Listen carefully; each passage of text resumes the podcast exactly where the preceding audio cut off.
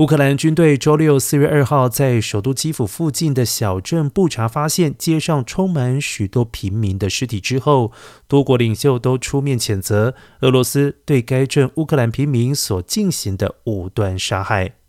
乌克兰总统泽伦斯基周日四月三号指控俄罗斯部队的行为是种族灭绝罪，并且称乌克兰已经建立特殊机制，以调查俄罗斯在乌克兰的。战争罪行。而对此，联合国秘书长古特瑞斯在推文发文，对这一连串的消息表示震惊，并且呼吁展开独立调查。而英国、德国等欧洲国家对此表示，将对俄罗斯再祭出惩罚。